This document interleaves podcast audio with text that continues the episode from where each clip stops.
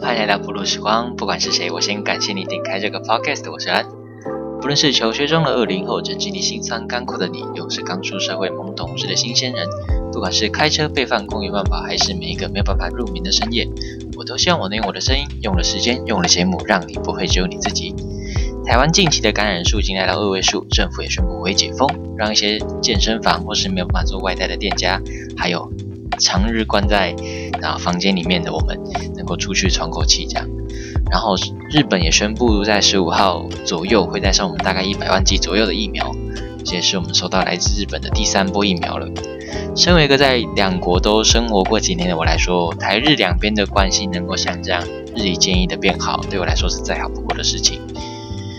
我也希望今年东京奥运可以顺利举办，疫情也可以早日一起结束。在正式节目开始前呢，我想要跟今年不管是大学还是高中的应届毕业生说。你们真的都辛苦了。生于 SARS，毕业于 COVID-19，然后没有毕业展览，也没有毕业公演，没有毕业晚会，没有毕业旅行。听说今年的学测又难得要命，很多你们准备很久的东西没有办法如期的，知道吗？展现或是做一个完美的结束。嗯，真的是有点可惜，因为疫情的关系被迫终止。不过未来的路还很长，我们会有时间，我们会有机会弥补的。OK。Everything will be OK 好吧，让我们开始今天的节目《罪恶时代》。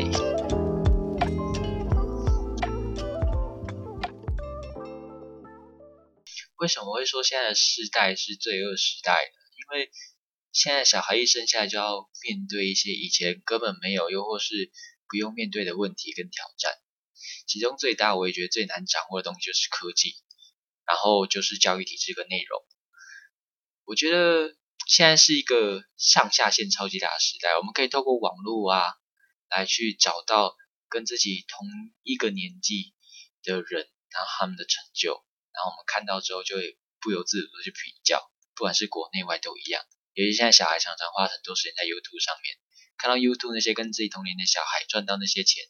那些被关注度，然后就会眼红，然后就会给自己压力很大，觉得自己好像很失败、很糟糕。台湾网络的普及大概是在二十年前左右，台湾社群网络的普及大概是在十年前吧，就是无名小站的那个年代。然后现状，不管是日本或是台湾的年轻人，我都觉得普遍有点过度使用社群媒体的趋势，不管是 Instagram、Facebook、Twitter 或是 TikTok，就是抖音都一样。我们回想一下自己看这些东西大概是什么时候？三十分钟前，一分钟前。我们是不是每一个早上起床的第一件事情就是去看这些东西，看谁给我赞，或是看谁给我留言，或是跟我有什么互动？人是一个社交动物，所以我们会对这种东西成瘾。这样，这种东西的成瘾性很大，也很危险。我会越来越花更多时间在这个上面，尤其是现在网红这么多，我会看到，会觉得我们应该要自己应该要去经营的那个东西。不管自己适不适合，或是是不是真的想要，我们都会被身体控制的去做这件事情。这是人性。人是社会或是社交动物，我们都在透过别人来确认自己的存在的事实。好像我们要有别人认同，然后才确认哦，我真的在这里。就算是已经出社会的人，好像也是如此哦。不过现在的家长或是现在的家里面的长辈。就是他们普遍生活在一个没有网络的年轻时代，就是童年，所以他们不太知道现在的网络或是现在的科技对小孩的影响有多大。我常常看到一些父母在餐厅吃饭的时候都爱陪顾小孩，他们觉得孩子不哭不闹就没事，然后等到小孩长大了会抱怨说小孩科技冷漠，也不想想一下，就是小孩为什么会科技成瘾。是从什么时候开始的？不过话说回去啦，就是我觉得现在学生，就尤其是还在在学中的，他们要面对的第一个要克服的困难跟挑战，就是如何有效的去使用这些东西，社群媒体或是网络。接下来我要说的第二个就是很难的部分，就是教育。教育要涉及的层面太广也太复杂。我今天就说说一些听众朋友跟我一样，可能都经历过在某一个。糟糕的学生时代，可能它只是一堂课，不管是国小、国中或是高中都可能有碰过的一些很糟糕的老师，他根本就不应该当老师，可是因为他很会考试，又是现在的体制让他就成为老师了，知道他可能曾经很棒，但是因为失去热情，然后又不想放弃铁饭碗，然后他就这样坐着，就是还继续任职。我觉得这样的状况会导致说。学生该学的东西，该在学校能够修炼到的技能没有修炼到，像是谈恋爱啊，我们常常发现有很多学校都禁止学生谈恋爱嘛，所以才会有一些国中生啊，或是高中生的那些小孩啊，越被禁止，然后小孩就好像又要去挑战那种东西。直接禁止你谈恋爱，不是去教会你要怎么去正确的、健康的跟异性相处。然后要怎么样正确的建立人跟人之间的那种要怎么讲 connect 关联或是关系，然后他不会教教你要怎么去做这件事情，然后禁止你使用手机，上下课都一样，然后看到就没收，我不是教你怎么样健康的去使用这个东西，明明就是一个科技时代，可是是因为他不想要教你怎么使用，或是他懒得管，他懒得去做很多事情。然后站在他的出发点，他不想要管很多，他就是除了上课以外的事情，这样会导致的一个问题就是，学生能从老师那边得到的东西就越来越少，除了认知型的知识以外，就是国营宿舍字以外的东西越来越少。他们不愿意花时间教你去怎么学习，要怎么思考，然后把重点放在考试跟分数上面，我觉得很糟糕，也很可惜，然后也跟不上时代。如果看欧美啊，或是日本啊，他们都渐渐往这种如何去帮助学生找到兴趣的方面去走，可是台湾好像就还没这样。我觉得那种国音数设置，它有一天会被会被会被淘汰啊，因为科技一直在进步嘛，然后人也一直都在进步，所以很多事情或者很多东西，其实以后真的都用不到，反而做人这种。你出社会还一定可以学到的东西，他们没有教，或是没有去引导你要去怎么找到自己。哦，好恐怖哦！如果运气好的话，可以碰到一种还不错的老师，就是他愿意教你这些课程以外的东西，我觉得很好。如果是运气很糟糕的人，然后遇到很糟糕的老师，然后该教的不教，还霸凌学生，然后。如果那个学生刚好跟家里状况又不是处得很好的话，你在学校是一个压力，在家又是另外一个压力，这样压力跟压力的对接之下，然后就会无处宣泄，他只能去把压力放在英雄联盟啊，或是传说对决啊那种东西上面，就会很可惜。他可能本质上是好的一个小孩，可是因为没有受到正规或是正好的教育，就会变成这样。